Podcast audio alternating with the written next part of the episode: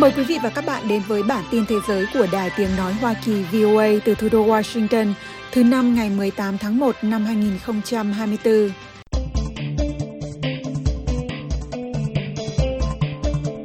Các lực lượng Ukraine đã chuyển qua thế phòng thủ nhiều hơn ở những khu vực có tuyết rơi dày trong khi chờ thêm viện trợ quân sự từ phương Tây. Cùng lúc, Nga liên tục thực hiện các cuộc tấn công khi giao tranh trở nên quyết liệt hơn. Binh sĩ Ukraine cho biết họ cần thêm vũ khí và nhân lực để chiến thắng.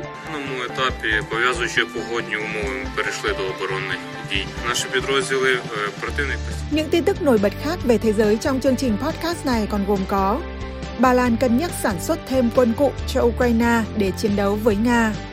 Nga và Iran sắp ký hiệp ước mới để củng cố quan hệ giữa lo ngại của phương Tây Pakistan triệu hồi đại sứ tại Iran sau vụ xâm phạm không phận khiến hai nước Hồi giáo láng giềng căng thẳng. Viện trợ cho con tin Israel và người dân Gaza được đưa đến Ai Cập để chuyển qua biên giới. Mời quý vị và các bạn chờ nghe.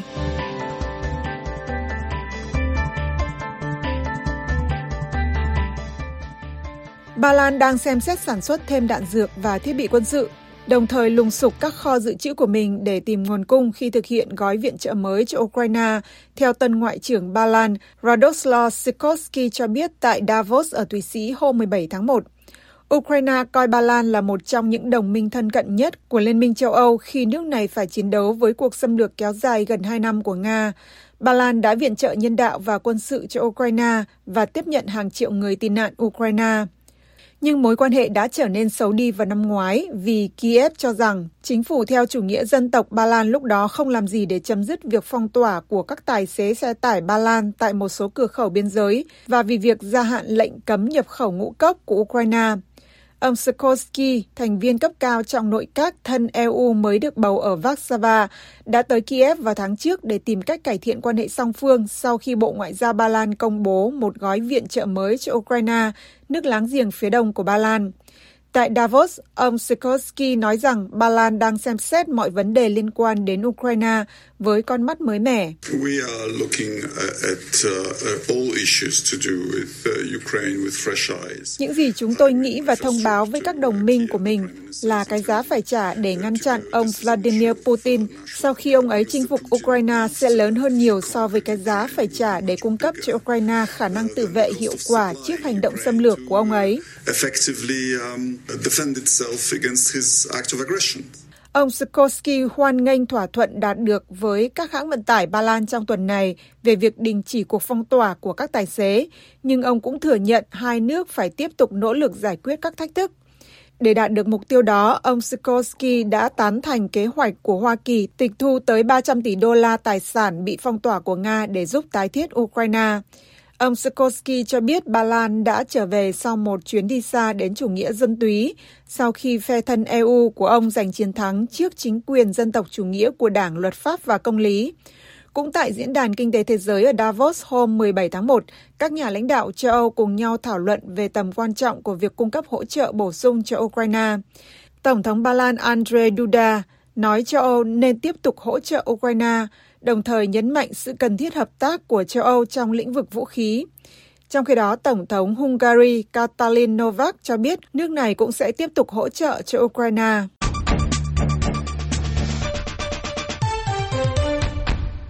Lực lượng pháo binh Ukraine chiến đấu gần thành phố Bakhmut do Nga chiếm đóng cho biết quân Nga liên tục thực hiện các cuộc tấn công khi giao tranh trở nên quyết liệt hơn và Kiev chờ thêm viện trợ quân sự từ phương Tây. Các lực lượng Ukraine đã chuyển qua thế thủ nhiều hơn ở những khu vực có tuyết rơi sau khi cuộc phản công hồi năm ngoái không thể xuyên thủng các phòng tuyến của Nga được phòng vệ kiên cố ở miền Nam và miền Đông Ukraine bị Nga chiếm đóng. Anh Mikhailo, binh sĩ thuộc lữ đoàn tác chiến số 92 của Ukraine cho biết. Giờ đây, vì lý do thời tiết, chúng tôi chuyển sang phòng thủ, đối phương liên tục tấn công. Bản tin hàng ngày hôm 17 tháng 1 của Bộ Tổng tham mưu Ukraine về cuộc chiến với Nga đã cho biết có 98 cuộc đụng độ trong vòng 24 giờ qua, gấp đôi con số được đưa ra hồi cuối tuần trước. Theo báo cáo này, thì các lực lượng Ukraine đang giữ vững phòng tuyến và gây tổn thất đáng kể, đẩy lùi các cuộc tấn công vào các mặt trận gần các thị trấn Liman, Bakhmut, Adivka và một số khu dân cư nhỏ hơn ở miền đông. Một binh sĩ khác của đơn vị, anh Pavlo cho biết quân đội Ukraine sẽ không thể tiến lên trừ khi họ nhận được thêm đạn dược và nhân lực.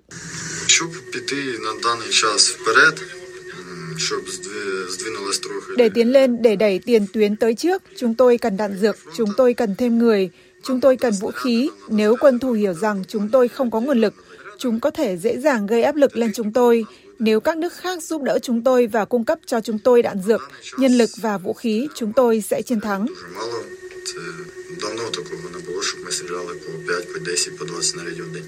Tranh cãi chính trị ở Mỹ và Liên minh châu Âu đã khiến hai gói hỗ trợ quân sự và tài chính cho Ukraine bị giữ lại trong nhiều tuần, mặc dù Kiev nói rằng họ hy vọng các gói hỗ trợ này cuối cùng cũng sẽ thành hiện thực.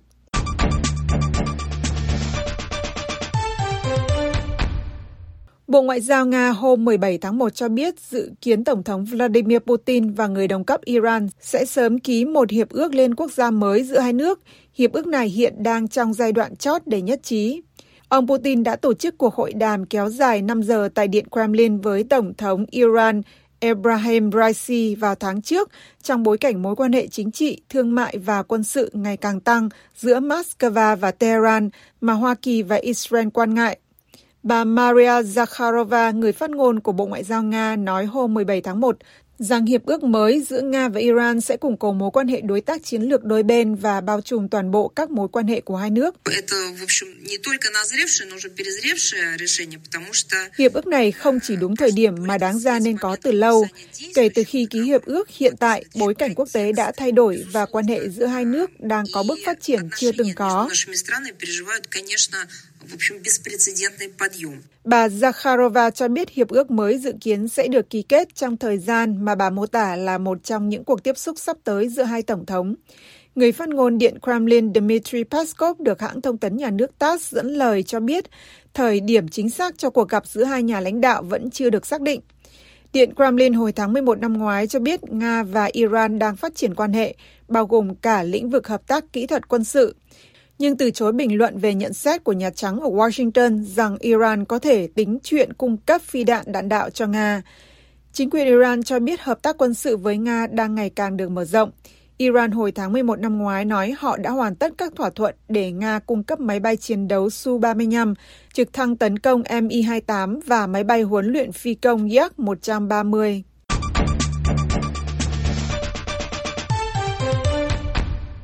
Pakistan hôm 17 tháng 1 đã triệu hồi đại sứ tại Iran sau khi Iran xâm phạm không phận Pakistan trong hành động vi phạm trắng trợn chủ quyền, theo người phát ngôn Bộ Ngoại giao Pakistan cho biết, khi vụ việc gây ra căng thẳng giữa hai nước Hồi giáo láng giềng.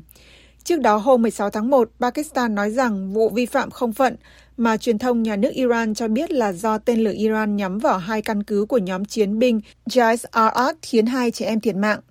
Ngoại trưởng Iran Amir Abdullahian cho biết họ đã tấn công các chiến binh Jais al-Ad bằng tên lửa và máy bay không người lái và nói rằng họ không nhắm vào người dân Pakistan. Pakistan chưa xác nhận bản chất của vụ xâm phạm hoặc địa điểm của vụ tấn công. Ngay sau khi vụ tấn công xảy ra, người phát ngôn Bộ Ngoại giao Pakistan, bà Zara Baloch, nói rằng đại sứ Iran tại Pakistan, người đang về nước sẽ không được phép quay trở lại Pakistan. Pakistan right to to có quyền đáp trả hành động bất hợp pháp này và trách nhiệm về hậu quả sẽ thuộc về Iran. Chúng tôi đã truyền thông điệp này tới chính phủ Iran. We have conveyed this message to the government of Iran. Theo Ngoại trưởng Iran cho biết tại Davos, nơi ông tham dự Diễn đàn Kinh tế Thế giới, cuộc tấn công chỉ nhắm vào bọn khủng bố. Ông nói rằng những mục tiêu này có liên quan đến Israel. Các quan chức địa phương Pakistan cho biết hai chị em đã thiệt mạng và một số người khác bị thương trong các cuộc tấn công tên lửa gần biên giới Iran. Pakistan và Iran trong quá khứ đã có quan hệ khó khăn, nhưng các cuộc tấn công này là sự xâm nhập xuyên biên giới rõ ràng nhất trong những năm gần đây. Các cuộc oanh kích vào Pakistan diễn ra một ngày sau các cuộc tấn công tương tự của Tehran bên trong các nước láng giềng khác là Iraq và Syria. Baghdad đã triệu hồi đại sứ của mình ở Tehran sau khi truyền thông nhà nước Iran cho biết họ đã tấn công một trung tâm gián điệp của Israel. Nhóm chiến binh Jayed Alat trước đây đã tiến hành các cuộc tấn công vào lực lượng an ninh Iran ở khu vực biên giới với Pakistan.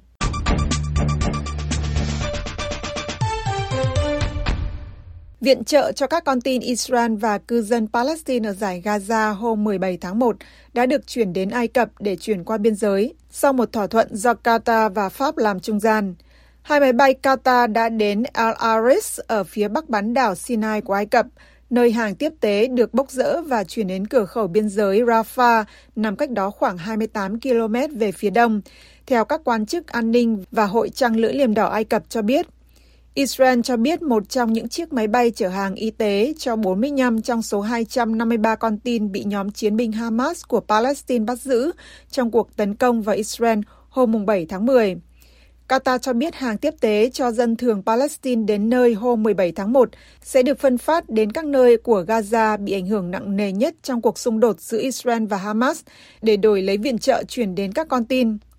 Trước đó, một quan chức Pháp cho biết ý tưởng ban đầu về việc đưa viện trợ đến từ thân nhân của một số con tin Israel và các cuộc đàm phán đã tiếp diễn trong nhiều tuần. Tổng thống Pháp Emmanuel Macron hôm 17 tháng 1 cho biết Pháp đã tiến hành một chiến dịch viện trợ nhân đạo tới giải Gaza cùng với Jordan hồi tháng 1 năm ngoái và đang hợp tác với Qatar lần này. Pour larguer, euh, justement, euh, des rations alimentaires Chúng tôi đang trong quá trình hành động cùng với Qatar. Chúng tôi thực sự đã bắt đầu chiến dịch để cung cấp thuốc cho giải Gaza và chúng tôi sẽ tiếp tục làm như vậy với tất cả các đối tác trong khu vực. Israel bắt đầu cho phép viện trợ vào Gaza vào ngày 21 tháng 10, mặc dù các cơ quan cho biết khối lượng viện trợ thấp hơn nhiều so với nhu cầu của 2,3 triệu người dân Gaza và đã có hàng viện trợ đến El Aris bị tồn động. Chiến dịch quân sự của Israel đã khiến toàn bộ dân cư Gaza đối mặt với nạn đói và nguy cơ dịch bệnh ngày càng tăng khi nguồn hàng hóa cạn kiệt, theo các cơ quan viện trợ cho biết. Hơn 100 con tin đã được thả theo thỏa thuận ngừng bắn ngắn ngủi hồi cuối tháng 11. Hôm 17 tháng 1, điều phối viên mới của chương trình nhân đạo và tái thiết của Liên Hợp Quốc tại Gaza, Sigrid Cott, đã đến thăm Sinai trong nỗ lực gia tăng hàng cứu trợ. Bà nói với các phóng viên rằng Tôi ở đây vì sứ mạng của Hội đồng Bảo an Liên Hợp Quốc để xem làm thế nào chúng ta có thể tạo điều kiện, thúc đẩy và xúc tiến tất cả các lĩnh vực hỗ trợ vốn rất cần thiết cho dân thường ở Gaza do hoàn cảnh nhân đạo rất cấp bách mà họ đang phải đối mặt.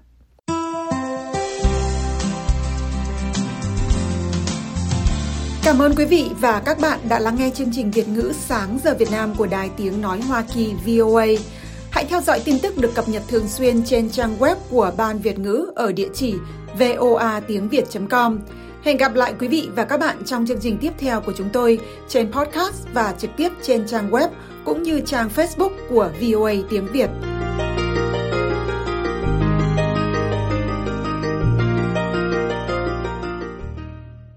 This program has come to you from the Voice of America, Washington.